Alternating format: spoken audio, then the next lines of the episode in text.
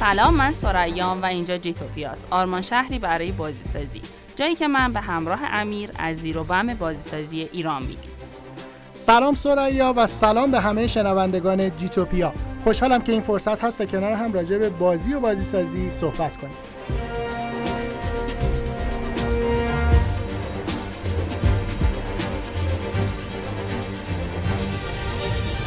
بسیار عالی. می‌رسیم به قسمت دوم از فصل دوم و یک مهمان عزیز. خوش آمدی. سلام خیلی خوشحالم که امروز در خدمتتون هستم. باعث افتخاره که من مهمان این قسمتم و شما می‌پرسین یا من بگم من کیم؟ واقعیتش از صدات فکر کنم همه می‌دونن که کی. خیلی شد خب سپهر ترابی عزیز که کلی کارهای مختلف تو زمینه ویدیو گیم کرده. خیلیاشون هم خب تخصصی قطعا پیش بردی و قطعا هم که شناخته شده ای. با این حال خودت دوست داری با چه حرفه شناخته بشی و چرا؟ مرسی. شما خیلی لطف داریم به من. متشکرم ازتون.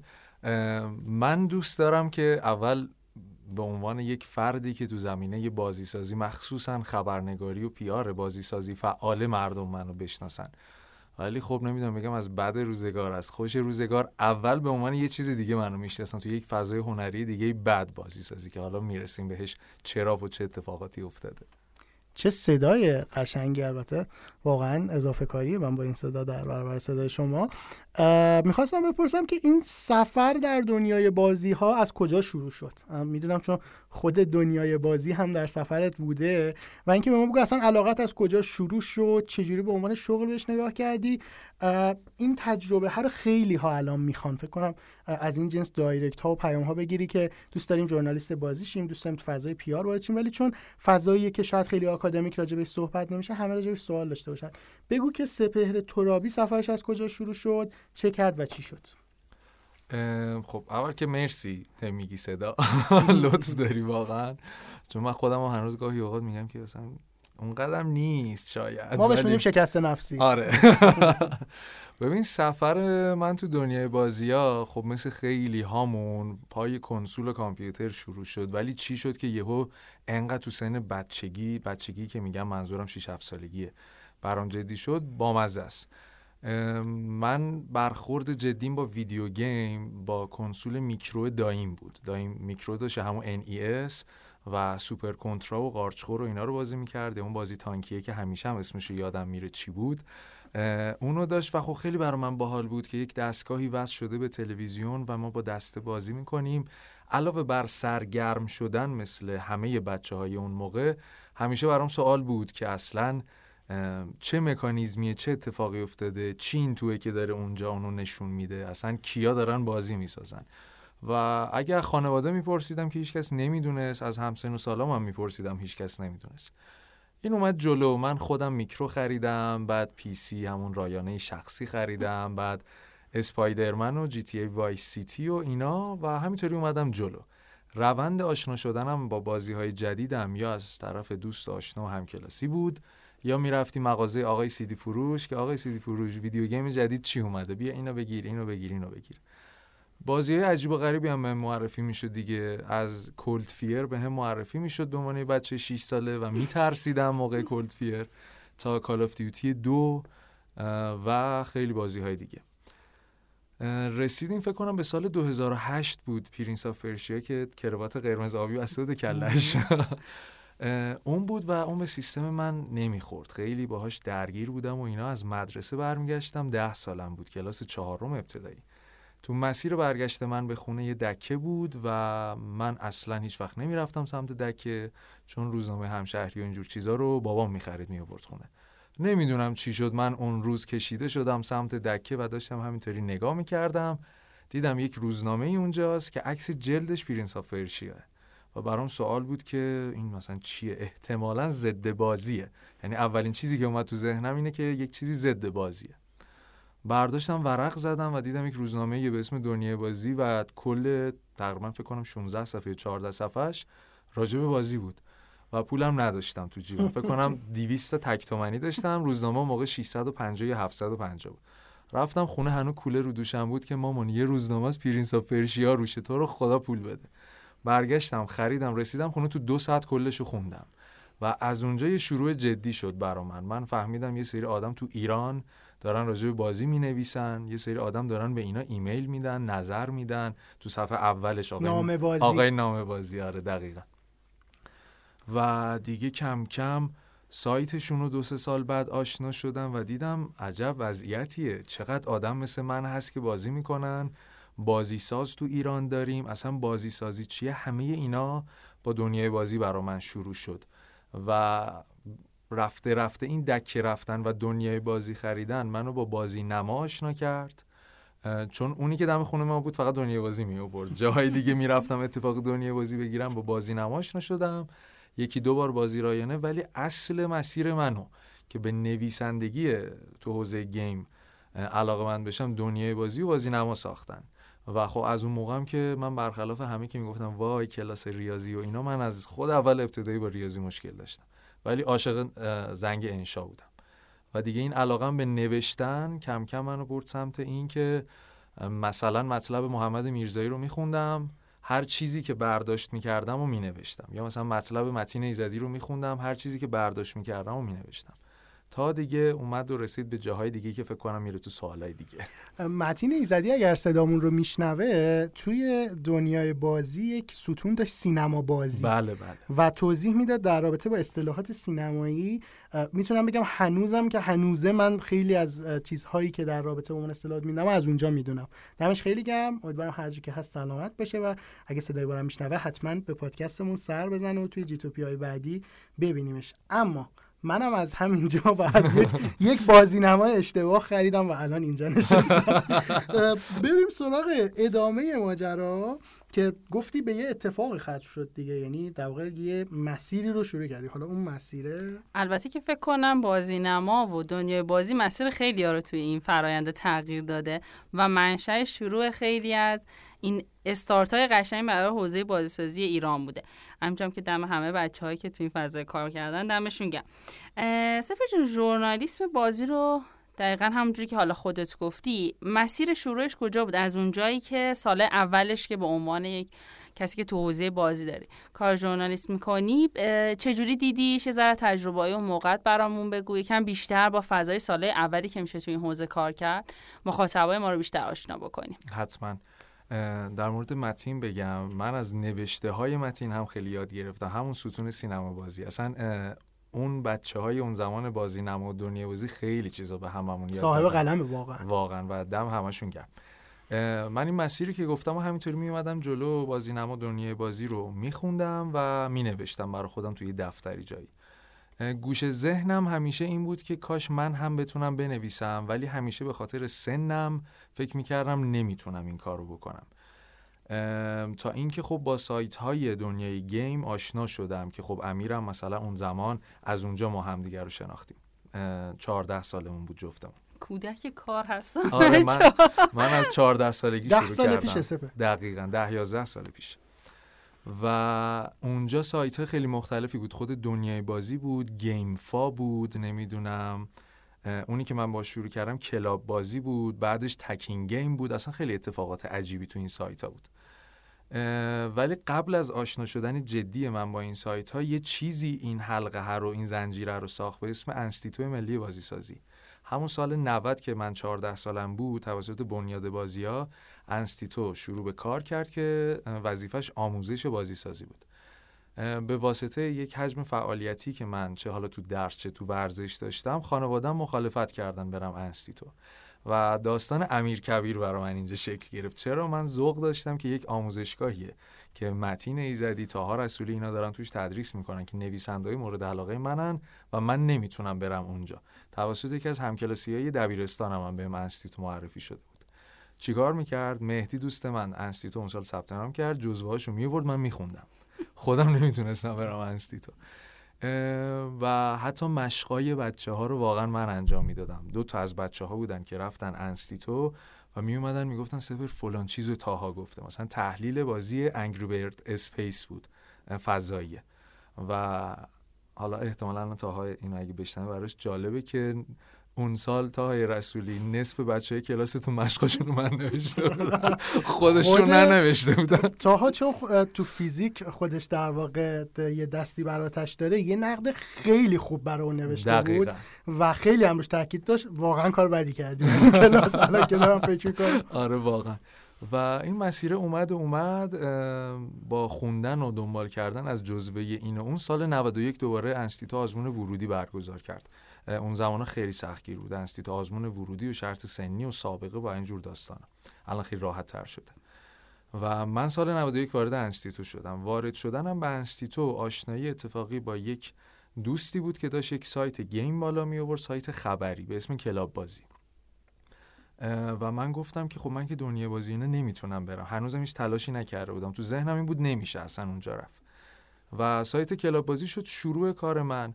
کاری هم که اونجا می‌کردم ترجمه خبر بود. همین. هیچ کار دیگه تا یکی دو ماه نمی‌کردم.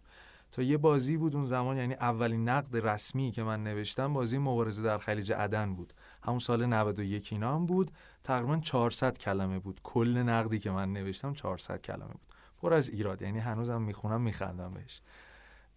این دیگه همینطوری شروع شد. یعنی این علاقه اینطوری بود که شاید این کلاب بازی منو به دنیای بازی و بازی نما برسونه که البته هم رسوند. هی خبر ترجمه کن خبر ترجمه کن. من گاهی اوقات روزی سی تا چهل تا خبر می نوشتم یعنی من و یک نفر دیگه تو سایت کلاب بازی بودیم و کار به جایی رسید که دنیای بازی رتبه الکساش فکر کنم اون موقع هزار خورده ای بود ما 800 خورده ای شدیم کلاب بازی. و ذوق داشتم. واقعا تصور کن یک بچه 14 15 ساله اصلا انگار وارد یک دنیای دیگه ای شده بودم که به به منم دارم این کارا رو انجام میدم. و دیگه این پله پله اتفاق افتاد. کلاب بازی اومدم بیرون. یه سایت دیگه یه سایت دیگه. از سایت های کوچیک به سایت های بزرگ. بعد این سایت های بزرگی سریشون مجله های دیجیتال داشتن. مجله گیم سورس اگه یادت باشه. اون موقع خیلی بین مجله دیجیتال بروبیایی پیدا کرد و مصاحبه های خارجی من انجام دادم. با کارگردان اساسینز کرید و دایینگ لایت و اینا و اون موقع خیلی یعنی واقعا فکر می‌کردم شاخ فیل و اصلا. شاخ فیل که نه؟ چی شاخ میگن؟ قولو شاخ. قولو شکستم آره شاخ قولو شکستم. عجب کاری و فلان و اینا. واقعا هم اون موقع خیلی اینجور کارا بزرگ بود. یعنی خود مثلا دنیای بازی با ارنست آدامز که مصاحبه کرد رو جلدش آورد. دو ماه بعدش هم من تونستم با ارنست آدامز مصاحبه کنم اینطوری بودم که خدایا اون کاری که دنیا بازی کرد و منم کردم. عجب کار بزرگی. و ذوقای این چنینی داشتم که الان خیلی کم رنگ متاسفانه بین بچه های فعلی که بخوام وارد این فضا بشن. اومد رسید به زمانی که دیگه گفتم که ببین بذار من یه کاری کنم دیگه. اون کاری چیه؟ بذار وارد یک پله حرفه‌ای تر بشم تو این فضا. یعنی این سایت های نمی‌دونم تکین گیم دنیای بازی سایت هاشون نمی‌دونم گیم فا گیم سورس اینا بسه. خب من دیگه این همه سال نوشتم این همه مطلب مصاحبه خارجی. بذار یه کاری کنم. توی این فکره بودم یه کاری کنم. دنیای بازی دوباره یه فراخوان داد. کلاس های آموزش نویسندگی با شرط اینکه اگر خوب باشید تو روزنامه مشغول به کار میشید. باز هم من به خاطر درس و فوتبال نتونستم برم. توی کلاس شرکت کنم و از بعد روزگار دیگه هیچ دوستی نداشتم که بره به من بگه اونجا چه می‌خواستم خبره. بگم الان احیانا مشقای اون سال بچه رو که ننوشتی. نه متاسفانه اونجا کسی رو گیر نیوردم. ولی یه نویسنده داشت دنیای بازی. من باش دوست بودم چون اون تو سایت های دیجیتال و اینا هم مینوشت به اسم شاهین رستمخانی. بله. آره شاهین خیلی هم خوب مینوشت و اونم با پافشاری توی فیسبوک و اینا خودشو جا کرده بود توی دنیای بازی. من با شاهین دوست بودم ولی خوش وقت همدیگر ندیده بودیم دیگه. دوستای یاهو مسنجری که هممون نویسنده ها اکثر تو یاهو مسنجر در تماس بودن. و هی مطلبامو میفرستادم. شاهینم لطف می‌کرد گاهی اوقات مطلبای منو به تاها نشون می‌داد. این مسیره رو ما اومدیم اومدیم اومدیم جلو. بعد یکی از بچه هایی که توی اون دوره نویسندگی دنیای بازی پذیرفته شد و وارد دنیای بازی شدم من پیدا کردم اسم ارکین زاهدی. شمال زندگی می‌کرد. تو فیسبوک هم دیگر رو پیدا کردیم. من ارکین رو آوردم تو اون مجله گیم سورس که دیجیتال بود. بنویسه که جزوه ها رو بگیرم. آره که اینطوری و بعد ارکین تو دنیای بازی مینوشت و فعالیت می‌کرد و من از طریق ارکین و شاهین همه زورم رو داشتم می‌زدم که وارد دنیای بازی بشم. و بله اون روز موعود هم رسید. تاها بالاخره اوکی داد که من یک ستون یا نقطهای کوچیک مثلا بازی موبایلی و اینا رو بنویسم. تایید داد به سطح کیفیم. تایید دادن همانا و تعطیل شدن دنیای بازی هم همانا سال 93 فکر می‌کنم. خیلی روز بدی بود برا من. یعنی علاوه بر اینکه ناراحت بودم که یکی از روزنامه های محبوبم تعطیل شده اینطوری بودم که ای بابا من تا اومدم مطلب بفرستم تعطیل شد. ایمیل زدم به دو جا. روزنامه سبا و مجله بازی نما. و تقریبا یه یک سال و نیم دو سال بعدش سال کنکورم این اتفاق افتاد. روزنامه سبا گفت اوکی بنویس خوبه نمونه هایی که داری. بازی نما محمد میرزا جواب داد که آقا اوکیه و مثلا می‌شناسیم و فازشو داریم. من چیکار کردم؟ گفتم من قصد ادامه تحصیل دارم.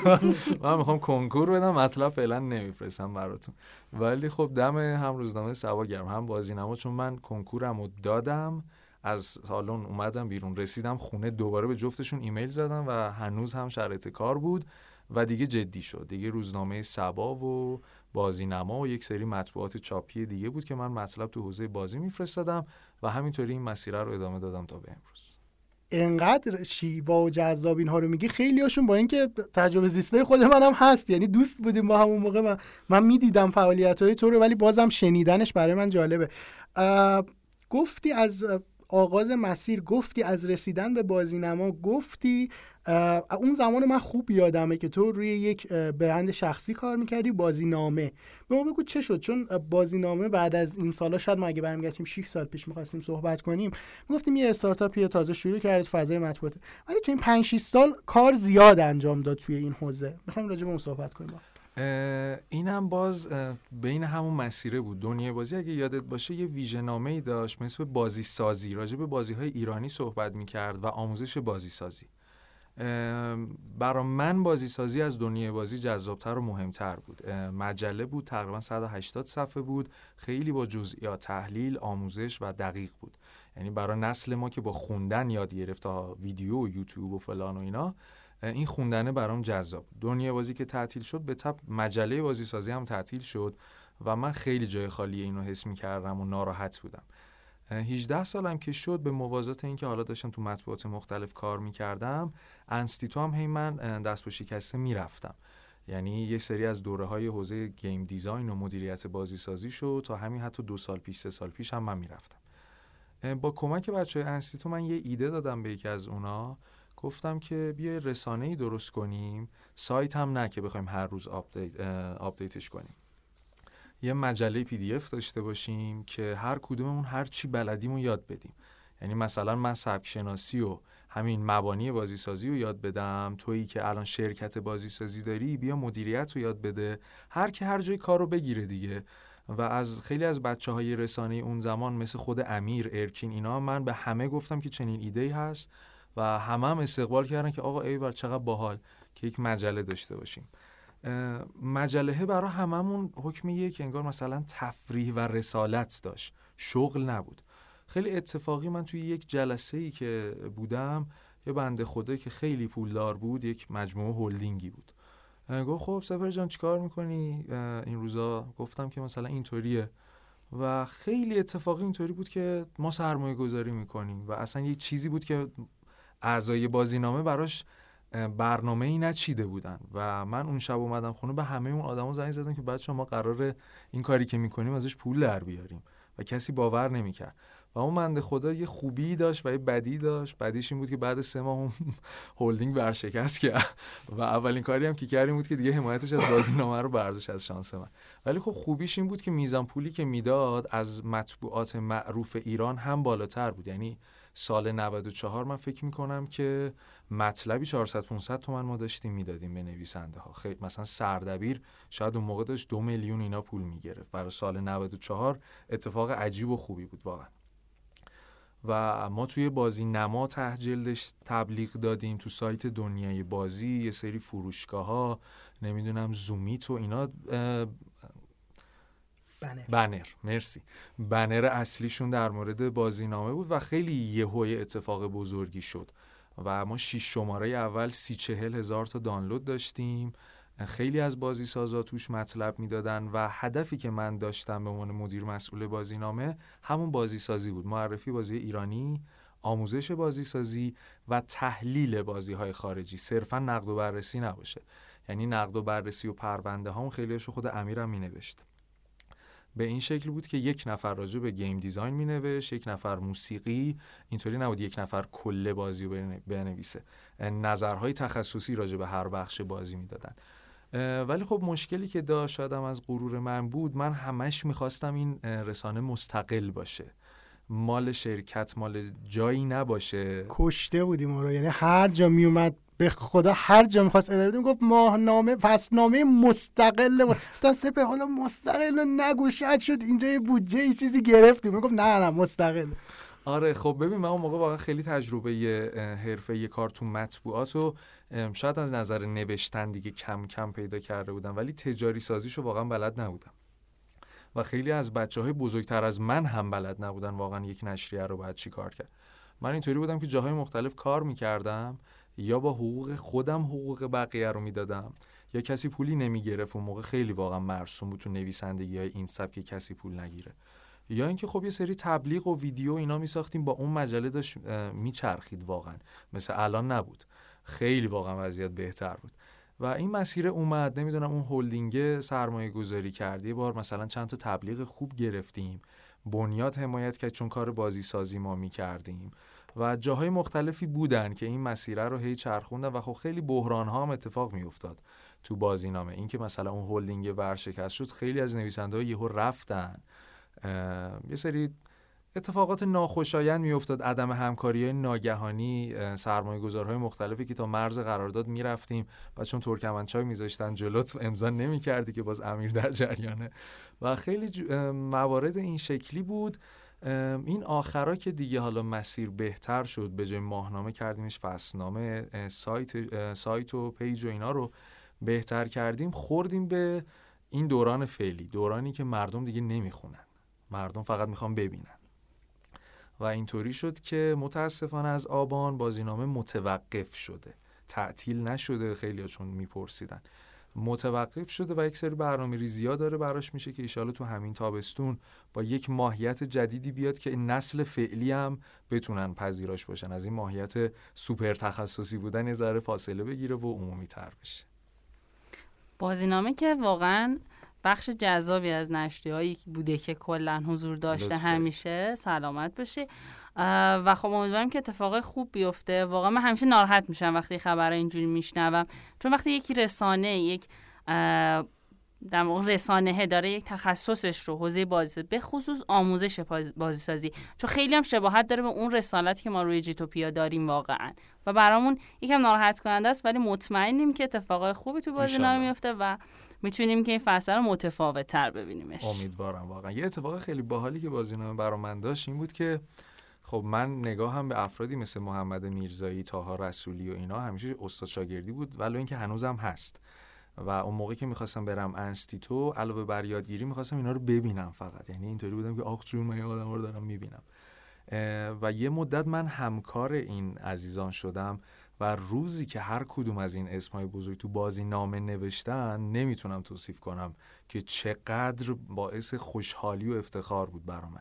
که این کسایی که من می‌خواستم بهشون برسم حالا دارم شونه به شونه باهاشون کار می‌کنم. امیدوارم این حسه رو همه بتونن تجربه کنن خیلی چیز جالبیه. دم شما هم گم یه تنفس کوتاه داشته باشیم. برمیگردیم با سپهر ترابی عزیز.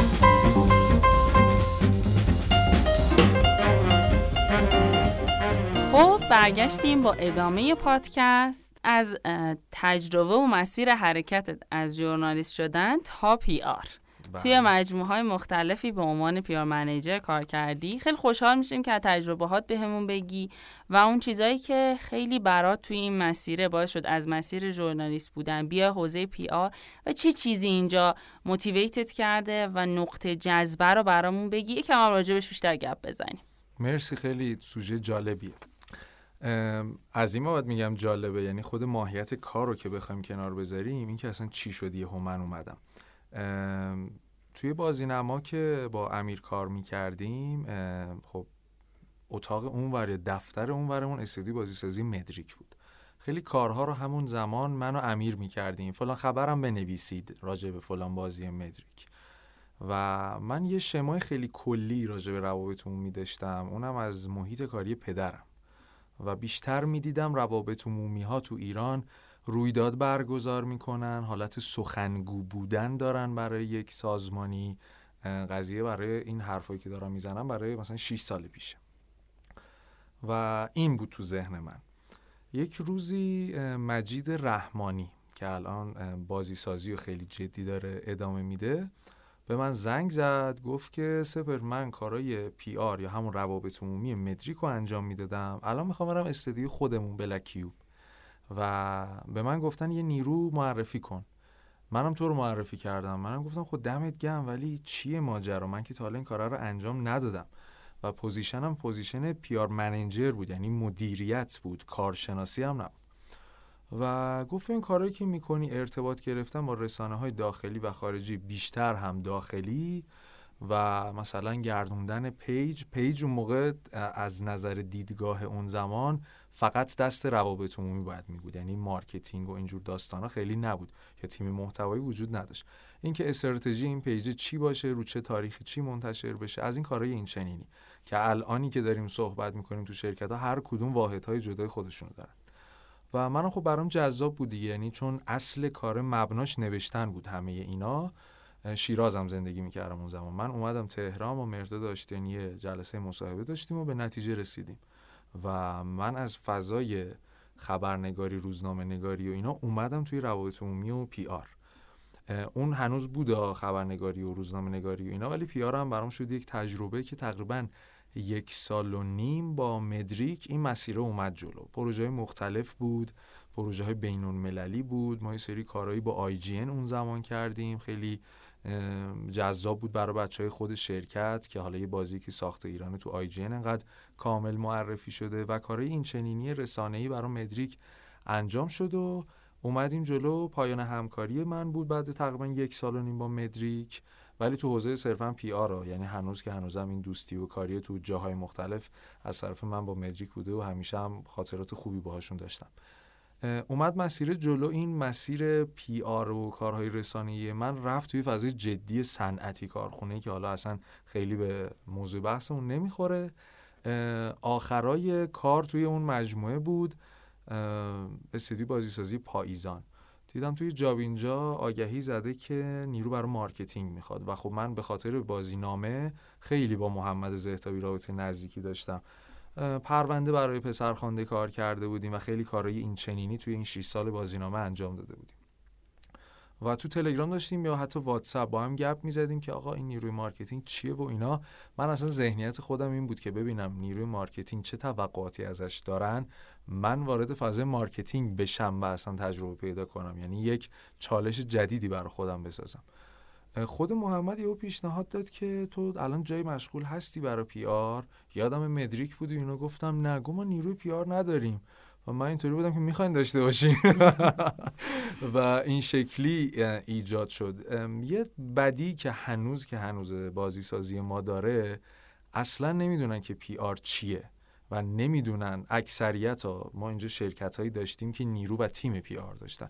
ولی خیلی ها نمی‌دونن چی و نمی‌دونن که باید چه توقعاتی داشته باشن و تو چه بازه ای ببینن. سر اینه که خیلی از شرکت های بزرگون زمان نداشتن یا کم کم رفتن سمتش.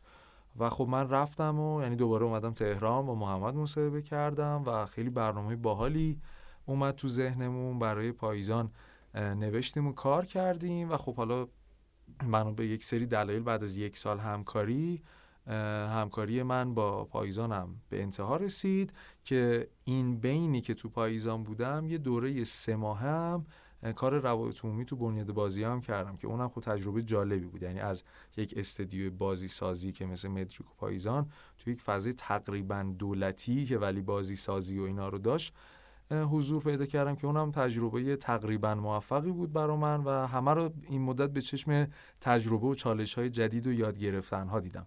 ولی خب برام واقعا کار روابط عمومی جذاب بود. یعنی هرچی می اومدم جلو یاد می گرفتم که روابط عمومی صرفا رسانه نیست صرفا رویداد نیست صرفا یک سری کارها در شبکه های اجتماعی انجام دادن نیست و یک زنجیره ای از اتفاقات که در طولانی مدت به شرکت ها کمک می‌کنه. نه لزوما امروز کاری کنی مثل تبلیغات همین امروزم نتیجهش رو بگیری.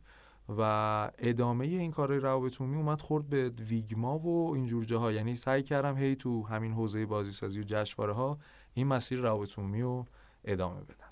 یه نکته خیلی خوبی رو اشاره کردی به دیده شدن مسئله در واقع به عنوان PR به عنوان یکی از اصلی ترین ارکانهای یک حوزه business توی حوزه بازی سازی که این کمتر واقعا داره بهش پرداخته میشه. البته این رو تو گذر زمان از چند سال گذشته تا به امروز خیلی فعالیت حوزه PR marketing بیشتر شده. شاید میشه گفت قبلا کسایی که توی فضای بازی سازی کار می‌کردن بیشتر دلی کار می‌کردن. یعنی به جنس, به جنس این شکلی می‌دیدن که بازیسازی رو دوست داریم و بازیمون رو می‌سازیم. و کم کم با گذر زمان وارد این فضا شدیم که بازیسازی یک business ه. و باید به نگاه یک business بهش نگاه بشه تحلیل بشه حوزه marketing ش حوزه PR ش. و فکر کنم امروزه داره اتفاقات بهتری میفته ولی هنوز خلأ به خصوص بخش PR تو حوزه بازیسازی قابل, قابل توجه و قابل مشاهده است. آره دقیقا این حس میشه. درسته خیلی شرکت ها اضافه کردن واحد PR و حالا یا تمام وقت یا پروژه ولی هنوزم خیلی کمه. خیلی کمه. یعنی انقدر کمه که اصلا به چش نمیاد. ما نیروی marketing و تو اکثر شرکت های تبلیغات میگم تبلیغاتی بازی سازی داریم می‌بینیم الان. ولی نیروی روابط عمومی تیم روابط عمومی واقعا میشه گفت وجود نداره تو بازی سازی آره ببین یه جایی شاید من این جنس رو می‌بینم که دنبال برندسازین فکر می‌کنن که حوزه PR و روابط عمومی بیشتر نگاهی سمت برندسازیه. اینکه برند اون مجموعه رو بسازن و نمایشش بدن. ولی صرفا کار این نیست. یعنی شاید اگه یک کم بیایم deep تر بهش نگاه بکنیم روابط عمومی زبان زنده یک business ه. برای هر آن چیزی که قراره به مخاطب بگه. و مهمه که حضورش به عنوان یکی از ارکان اصلی باشه نظارت بکنه طراحی بکنه اون مسیر رو.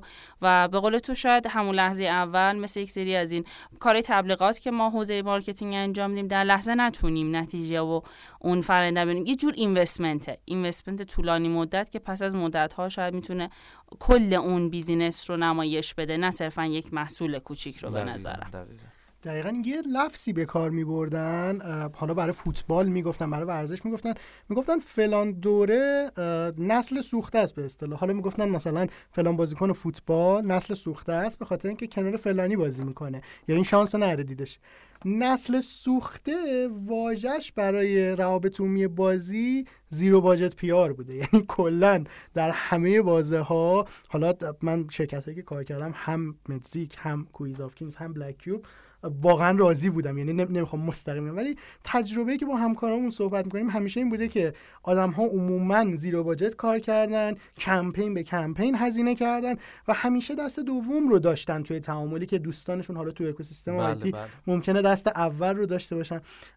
خود این اکوسیستم PR هم بخوای بسنجی واقعا منهای خودت و علی فخار من جسارت نمی‌خوام توی game واقعا کسی رو به یاد نمیارم که مستمر کار کرده باشه در این سالها. و خیلی community کوچیکه یعنی توی game هم خیلی کار می‌کنن. ممکنه فضای IT اومده باشن ممکنه نقش دیگری در استودیو داشته باشن. و دقیقا در تایید همین نکته که خودت گفتی که واقعا نقشه اصلا تعریف نشده آلردی و خیلی واقعا با همون سیستم زیرو باجت رو بدون هیچ هزینه ای بدون هیچ اتفاقی پیش میره آره به قول خود توی حوزه حالا سایر استارتاپ ها یا حالا آیتی ما دیدیم که دور همی می‌گیرن افراد روابط عمومی که توی اون حوزه فعالن. ولی تو گیم هیچ وقت چنین چیزی نبوده. یعنی هنوزم نیست و من امیدوارم که خیلی زود این اتفاق بیفته. یعنی ما افراد فعال در حوزه روابط عمومی تو بازیسازی ایران داشته باشیم تعدادشون زیاد بشه.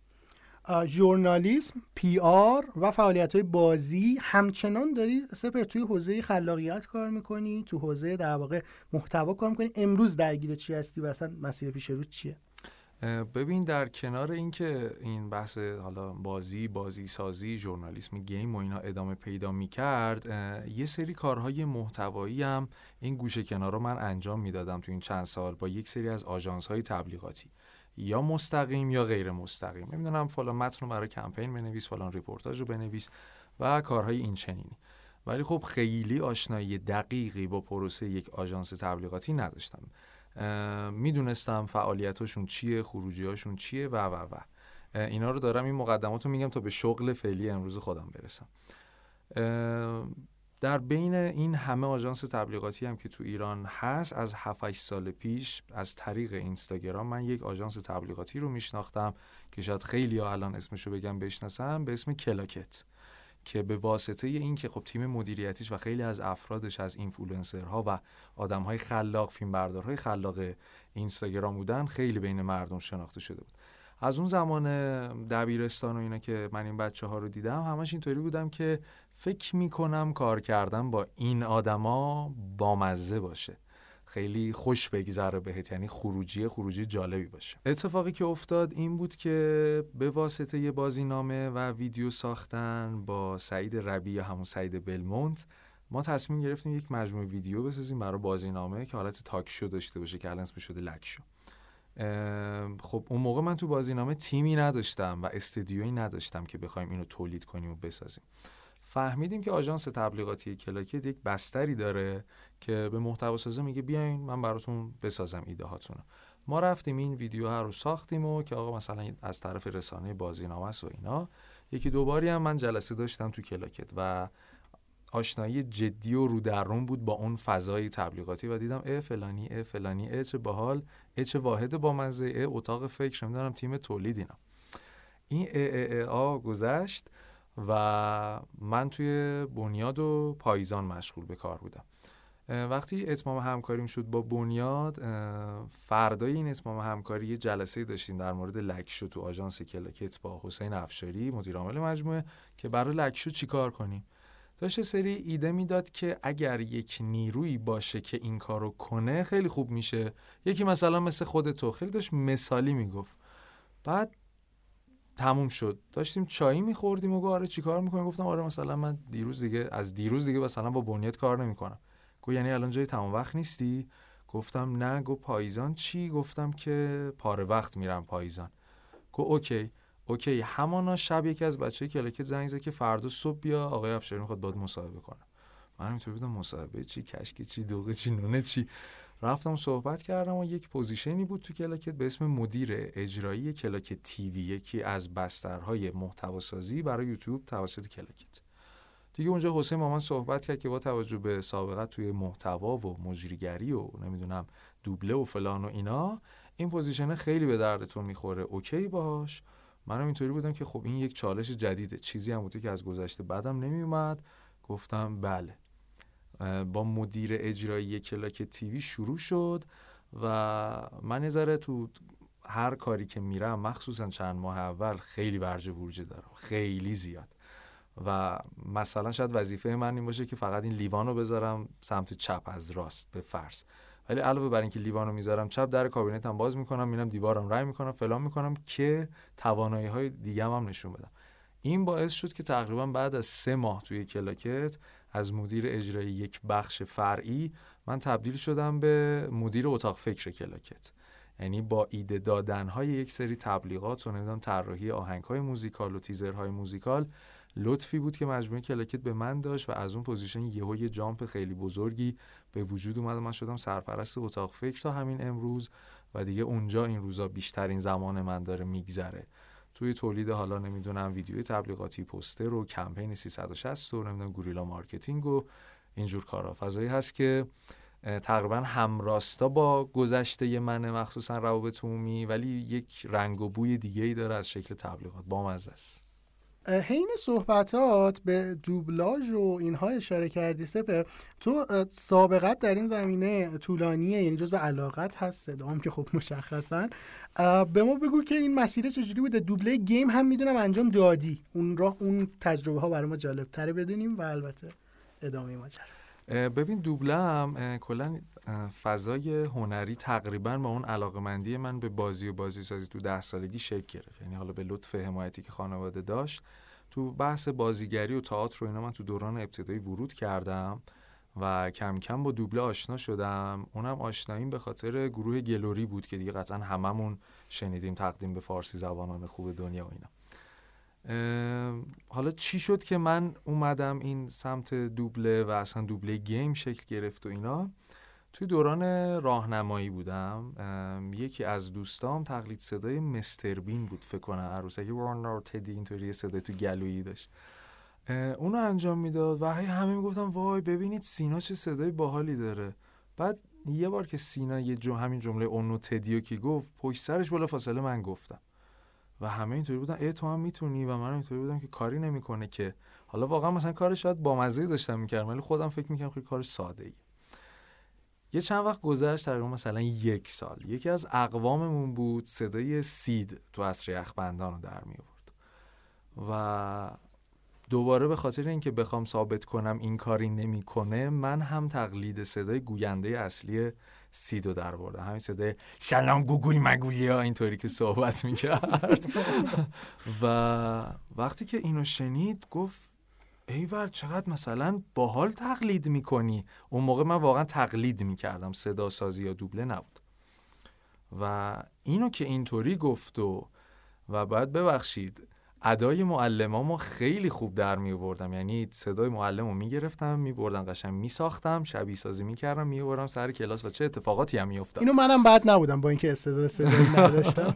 آره قشنگ صدا سازی معلم رو انجام می‌دادم و اینا گفتم خب شاید انگار میشه یه کارایی کرد. پدرم یکی از دوستاش توی تیم تبلیغاتی بود. من دیگه رسیده بودم به دبیرستان. گفت تو تیم دوبله می‌شناسی؟ اونم گفت به پسرت بگو نیاد. خوب نیست. خسته کننده است و آینده ای نداره و این حرفا که بعضیا می‌زنن. حالا چه از لطفشونه چه از هر چیز دیگه. و من اینطوری بودم که اوکی من می‌خوام اینو تجربه کنم. حالا تو هزاری هم بگی که این خوب نی من به هر حال می‌خوام تجربهش کنم. خودم برای خودم تمرین می‌کردم با همون تقلید کردنه یا تلاش برای خلق صداهای جدید. از تقلید صدای خر شرک گرفته بود که مرتاد رئیسی انجام می‌داد تا همین سید نیما رئیسی و اینا سعی می‌کردم کاراکترهای معروف رو تقلید کنم. تا گلوری فکر می‌کنم 15 سالم بود دیدم فراخان تست داده یا 16 سالم بود. تست دادم رد شدم. خیلی استرس داشتم. یه سال بعد دوباره تست دادم رد شدم و من اینطوری بودم که آقا من باید بتونم اینو یه ورودی پیدا بکنم. تست دادم خوب بودم رفتار بدی با هم شد. اینطوری بودن که صداهایی که تو داری و ما هم داریم. و خب من خیلی به برخورد دیگه که آقا منی که جوونم و اینا خب این جمله چیه که صداهایی که تو داری ما هم دارید؟ خب من اصلا اومدم تست بدم که وارد کلاس بشم نمیدم که کار کنم. تقریبا نیمه قبول شدم و نرفتم اصلا برای ادامه کلاس ها تا رفتم شیراز و اینا ولی این گوشه ذهنم بود و من های فردی خودم رو داشتم. یعنی ویدیو می‌دیدم توی اینترنت که برای صدا سازی و تقویت هنجر و فلان و اینا. اینجور کارم یه روز شیراز بودم استودیو کوالیما که یکی از استودیو خیلی معروف تو حوزه دوبله توی ایران فراخان تست داد. من اونجا رفتم و از خوبی روزگار تستی که داشتن یعنی یکی از ویدیوهای تستشون انیمیشن باب اسفنجی بود و کاراکتر باب اسفنجی و پاتریک. و من توی این تمرین های فردیم یه تیپ صدای برای خودم نه دیگه تقلید برای پاتریک ساخته بودم. و رفتم و تستر رو دادم و و سعی کردم از تیپه خیلی خاص بود. پیش بشنویمش؟ بله بله. و سعی می‌کردم از الگوگیری از اساتیدی که پاتریکو گفته بودن این سری چیزا بردارم و جمله هم اینطوری شروع میشه که صبح بخیر باب اسفنجی اینطوری صحبت می‌کرد پاتریک. و من تو اون تست قبول شدم. تو تست استودیو کوالیما بی مثبت شدم. A B C D داشت. هر کدوم مثبت منفی من بی مثبت شدم و خدا رو خیلی هم تعریف کردن. خیلی از اساتید دوبلاژ اون موقع بودن موقع تست. و قرار شد که من برم تو کلاساشون شرکت کنم که خب متاسفانه دوباره از بدشانسی من کلاسی برگزار نشد. فقط یک هزینه گرفتم. بابت تست و خدافز خدافز من شیراز زندگی می کردم و یک بیلبوردی دیدم که آموزش دوبله با حضور اکبر منانی. اکبر منانی میشه گوینده زبلخان و هرکول پوارو اینا. یکی از اساتید بزرگ دوبلاژ و بدونش معطلی شما رو نوشتم زنگ زدم گفتم دیگه اینجا من باید بتونم برای دوبله کار کنم. این همه تمرین فردی و تست و اینا یه جایی به من آموزشم رو تکمیل کنم دیگه. آموزشگاه رفتم و دوره فن بیان گذروندم فکر کنم سال 92 سه یادم فکر 93 بود فکر می‌کنم. دیگه اونجا من آموزشامو تکمیل کردم یعنی هرچی کلاس و اینا تو تهران رفته بودم تو شیراز تکمیل شد. فن بیان و گویندگی و دوبله که دوبله یه بخشیش با خود استاد منانی بود. اونجا ما به آموزشگاه پیشنهاد اینو دادیم که آقا بیا یه گروه دوبله بزنیم کار کوچیک کنیم نمی‌دونم مثلا با ارگانایی مثل شهرداری و اینا اجرا بذاریم اجرای خیابونی و اینا. یه گروهی شکل گرفت به اسم دابیران اگه اشتباه نکنم ما اجرا گذاشتیم و از اینجور کارا.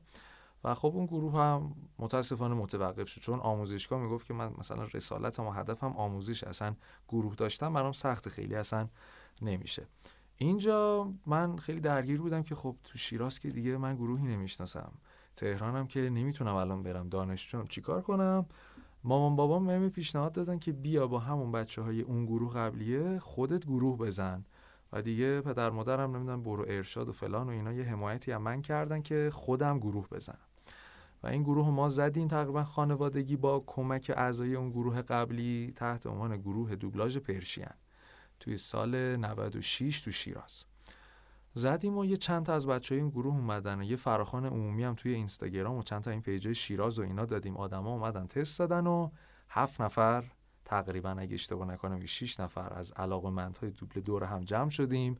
اون زمان اولین کاری که دوبله کردیم انیمیشن باس بیبی بود. یک ماه طول کشید دوبلش.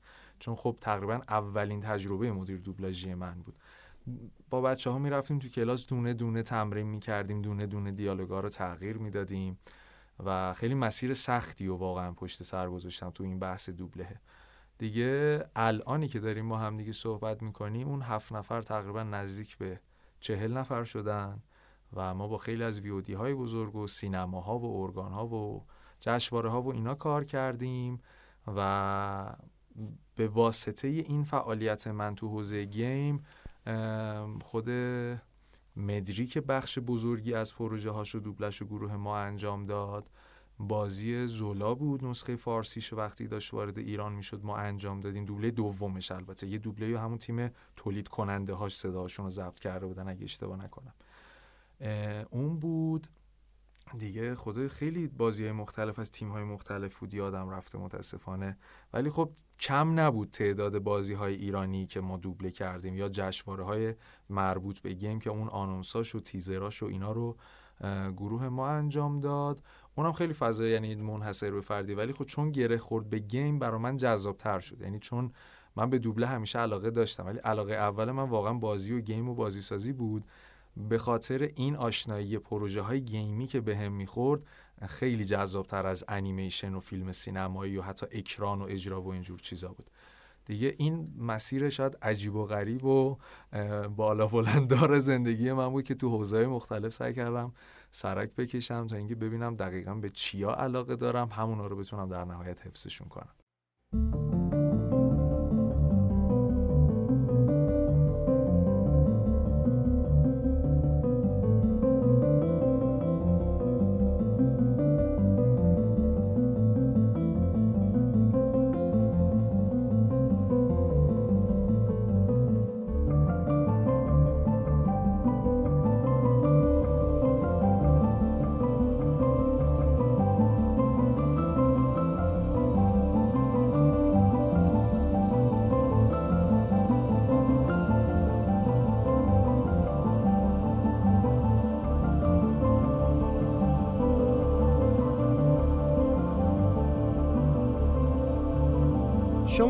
جیتوپیا گوش می‌کنید. پادکست محبوب سپر ترابی. به خاطر اینکه همین الان به ما گفت من پادکست گوش نمی‌کنم زیاد. ولی پادکست شما رو می‌خوام بشنوم. پس میشیم پادکست محبوب بله بله. صد درصد. از لینک قبلی ها و بعدی ها رو همش برام بفرست به به به خب آقا راجع به دوبولاژ و کلا سیر فعالیت توی این حوزه حرف زدیم. یه چند تا صدای جذابم این وسط ازش شنیدیم ولی دلم می‌خواد سه تا کاراکتر مورد علاقت رو برامون اون دیالوگی که دوست داری و ازشون بگی و بریم بشنویم ازت. آها چقدر کار سختی. کاش مثلا می‌گفتی چون مجریگری بلدی پشت اجرا کن مثلا. این به مراتب راحت تر ببین توی کاراکترها خب کاراکترها خیلی زیادی گفتم. یه سریاشون اشاره هم کردم. یا شاید خیلی هم من بپرسن که مثلا سی دستر یخبندان و نیما رئیسی ده سال پیش 15 سال پیش گفته تو خودت بچه بودی چطوری میگی دوبلور سیدی؟ اینو اول جواب بدم بعد بریم سراغ اجرا کردن. اینطوریه که خب یک مجموعه ای به یه گروه دوبله سفارش میده یک انیمیشن معروف و من گوینده اگه بیام یک صدای خیلی متفاوت رو خلق بکنم مخاطبم پس می‌زنه. پس در نتیجه شما الان نگاه کنید مجموعه باب اسفنجی و مثلا 7 تا دوبله ازش وجود داره. ولی وقتی گوش می‌کنی انگار تفاوتی اصلا نیست. انگار همه این 7 تا تیم در واقع یه تیمه کارهای این چنینی رو باید وامدار باشی به اون صدایی که مردم دوست دارن. سر همین یک سری از کاراکترهای معروف هست که الان مثلا تو اینستاگرام مردم می‌بینن. من گفتم بله اینا رو من تو این 6 7 سال گفتم. قطعا قبل از این 6 7 سال کسای دیگه بودن که گفتن. این کاراکترهای معروف. من یه چیزی خیلی دوست دارم و مردمم خوششون اومد. کاراکتر اون کاراکتر منفی هابیت چی بود؟ اسمش یادم. اسم. نه نه نه هابیت ای بابا راست این ارباب ارباب حلقه‌ها حلقه‌هاست. بود. آره آره آره. هابیت آزورک بود اسمش آه، که چیز حالت اورکه و بله بله چیز سوار هست. اون آره، حالت آره. شیری است فکر کنم آزورک بود خب. که صدای تو گلویی اینطوری داشت که مسش می‌کنی بویه یا آره یه همچی حالتی بود. من هر موقع از این استوریا پست می‌ذارم تمام. یعنی کار در. ریزش follower اگه داشته باشم یه استوری با. این دیالوگ میرم و تمام میشه. این برای مردم جذابه اه، کاراکتر معروف هم خب تو صحبت خودت هم که گفتم. خودت خیلی باش ارتباط برقرار می‌کنی و آها خودم. آره. خودم. من سید و کاراکترهای یعنی میگم کاراکتر. انیمیشن کوتاهاشو بیشتر گفتم. یعنی گروه ما اینطوری بوده که انیمیشن کوتاهاشو گفته. ولی واقعا اون خنگ بودنشو دوست دارم. مخصوصا این تیکه که من خیلی دوست دارم همون قسمت تخم مرغ دایناسورا هست. میگه مامان جون بیا اینجا ببینم. این واسه داری فلان می‌کنی؟ قلبونت بلم سید برا من جذابه. من نمی‌دونم انیمیشن Missing Link رو دیدین یا نه. برای استودیو لایکا. که stop motion کار می‌کنه با احترام به همه عزیزانی که شمال زندگی می‌کنن من اونو با ته شمالی گفتم. گیلکی در واقع. آره آره. و اینطوری هم تو فیلم هم اشاره می‌کنه که این کاراکتر تو سرزمین های شمالی گم شده. من اینو این از این دیالوگ برداشتم و دیگه اونو شمالی صحبت می‌کردم. بعد یه کار با مزه که ما تو دوبلمون کردیم تو انگلیسی میگه یه اسم برای خودت انتخاب کن. میگه اسم چیه؟ میگه کلمه ای که بهت هویت میده. می‌تونی از کسی که دوستش داری انتخاب کنی. تو انگلیسی اینا رو میگه. بعد میگه کسی که من دوستش دارم یه خانومیه که وقتی منو تو جنگل دید ازم نترسید. اسمش سوزان بود پس منم سوزانم. کاراکتر ما ولی مرده. ما تو دوبل اینو برعکس کردیم که شکارچی میگه اسم اون کاراکتر چی بود؟ میگیم عذرا. و و صحبت می‌کنی که میگه داداش وقتی اون اومد تو جنگل منو دید به من بی احترامی نکرد عذرا خانم خوبی بود یه صدای اینطوری داشت و گیلکی نبود مازندرانیه. آره،. گیلکی نیست. و اینطوری بود اینو خودم خیلی دوست داشتم سیدو خیلی دوست دارم خب نمیشه پاتریک و خرشرک رو دوست نداشت. آها خیلی جذابم آره. واقعا. هر چند صدایی که قطعا من توی دوبله آخر شریک چهار داشتم صدایی هست که مرداد رئیسی هم داره و همه اصلا خرشریک رو به اون صدا می‌شناسن که اینطوریه که جون مادرت من نخور این شریک دست سرم مادر و آره این قطعا صدا دقیقا. مالکیتش مال ایشونه. ولی چون سفارش مجدد به ما شد من از همون صدا استفاده کردم. پاتریک هم که رفتیم. بله. و دیگه چه کاراکتری میمونه که خودم دوست دارم و مردم دوست دارن؟ بذارید یکم فکر کنم. واقعا کار سختی. فکر کردم به کاراکتر مورد علاقه. می‌تونی سراغ کاراکترهای بازی بری. اگر بازی آخه که کار بازی کردی. ایرانی ها معروف نیستن. صداها با مزن ها. یعنی من از صدای مثلا لحجه دار گفتم تو بازی های ایرانی صدای خیلی جدی گفتم. ولی خب مردم نمی‌دونن. الان میگن مثلا چقدر این صدای باحاله ولی تصویرسازی نمی‌کنه برای مردم. ولی مردم اگه مثلا بازیه که من اس بردم تو پادکست بازی کردید اینو کار تیم ما. در همین حد می‌تونم بگم. دیگه می‌خوای شما کاراکتر بگو ببینم من گفتم اینا رو یا نه. خب بیا یه چلنج جدید درست کنیم اوه. اصلا. خب یه چی؟ کاراکتر بگیم که شاید اصلا نگفته باشیش. آها بعد فکر کنم اینو می‌تونم صداشو آره،. آره. بعد نمیشه. نظرت چی هم فکر من کنیم یه سری فکرهای تنز به ذهنم می‌رسه نمیگم. بعد دیوش بگو بوق می‌ذاریم بعدش بهت میگم؟ وای چند وقت پیش من live گذاشته بودم. طرف می‌گفت شما که gamer ی پس باید بتونی صدای Captain Price رو در. این چه تصوریه؟ یعنی چی؟ چون gamer ی صدای Captain Price. آره خیلی سیبیلا جالب. رو می‌تونی ولی داشته باشی. آره سیبیلای Captain Price رو می‌تونم پتانسیلش رو دارم. کاراکتر انیمیشنی. سیاه پوسته بود توی شگفت انگیزا آره. آها خب من تو شگفت انگیزان کاراکتر دارم خوب شد اشاره کردی. کیو داری؟ ما گروهمون دو رو دوبله کرد. آها. اولین دوبله هم که اومد بیرون کار گروه ما بود ولی خب ما خیلی وامدار به دوبله گلوری بودیم. چون حالا اون تیم خیلی نبودن و فلان و اینا من یکی آندرماینر بودم که تق- تقریبا لحجه ترکی داره. یه دونه ادنا بودم خیاطه و وینستون و رئیس مخابراته که اخترامی کرد و اینا بودم. حالا کدوم؟ هر ستا رو بشنوی آه، بله. جک جک هم اگه دیالوگ داریم ازش من کاراکتر مورد علاقه جک جک. جک جک افکت صوتیه آره، واقعا هیچ واقعا. کاری نمیشه کرد. ادنا که اینطوری بود که اوا. یه صدای اینطوری داشت که چقدر شما ابرقهرمانا بدجنسی.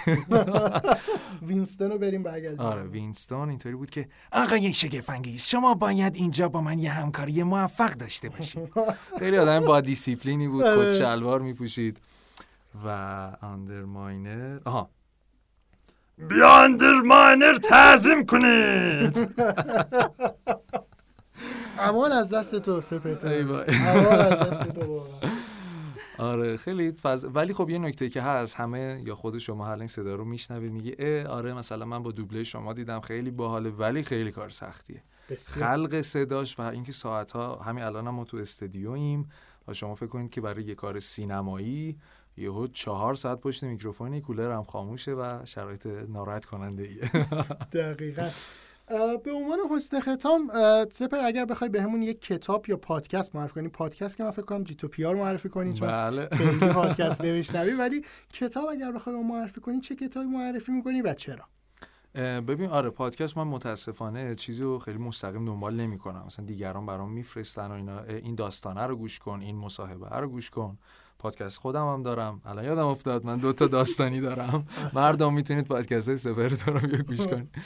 و کتاب من اخیرا کتاب تاها رسولی که انقدر اسمش اومد و شروع کردم امتداد زمان که خیلی رمان فانتزی جالبیه. پیشنهاد می‌کنم اگر کسی دنبال رمان های فانتزی با تم علمی تخیلی حتما امتداد زمان رو بخونه. خیلی کار جذابیه.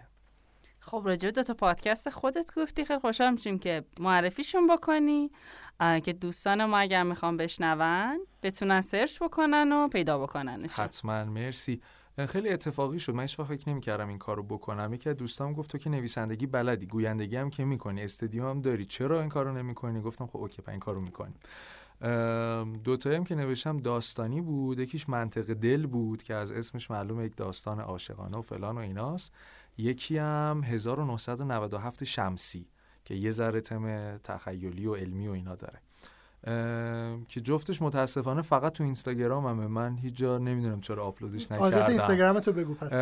من همه جا در تمامی سوشال مدیا سپر ترابی به صورت انگلیسی پیوسته بنویسن. منو می‌تونم پیدا کنم. خیلی هم عالی. یه جمله آخری ازت داشته باشیم. خیلی خوشحال میشیم که یا اگه فکر می‌کنی چیزی هست که می‌تونه برای آدم ها جذاب باشه تریگرشون بکنه هر چیزی که به نظر میاد به عنوان حرف آخر ازت داشته باشیم به یادگار. بله حتما. دو تا جمله میگم. یعنی دو تا حرف چون اخیرا مخصوصا در یک سال اخیر زندگیم خیلی بهش رسیدم. یکی این که هممون خودمون قول بدیم که هیچ وقت خسته نشیم. خیلی مهمه. یعنی همینقدر ساده است که لطفا هیچ خسته نشو. ولی به نظر من سرمنشأ خیلی اتفاقات بزرگ و خوبه تو زندگی. یکی هم اینه که شاید دیگه این خیلی شعاری باشه ولی من چشیدمش قشنگ تو زندگیم. قدر لحظه بودن خودمون و اطرافیانمون رو بدونیم. چون تو یک میلی ثانیه ممکن یک میلی ثانیه نه حتی یک ثانیه. ممکنه خودمون یا یکی دیگه نباشیم. یه طوری زندگی کنیم که اگه خودمون نبودیم میگن ایول چه آدم باحالی بود یا اگر یکی نبود بگیم ایول من انقدر خوب باهاش انقدر خاطرات خوب دارم که حالم دیگه خوبه. قطعا این ناراحتی ها هست فلان اینا ولی من اینا رو چون تو زندگی تو یک سال اخیر چه خودم نزدیک بود اتفاقات بدی بیفته از همون بتر کم. و اینکه هم عزیز از دست دادم اینطوریه که این دوتا رو به نظر من ما داشته باشیم مخصوصا این دومی.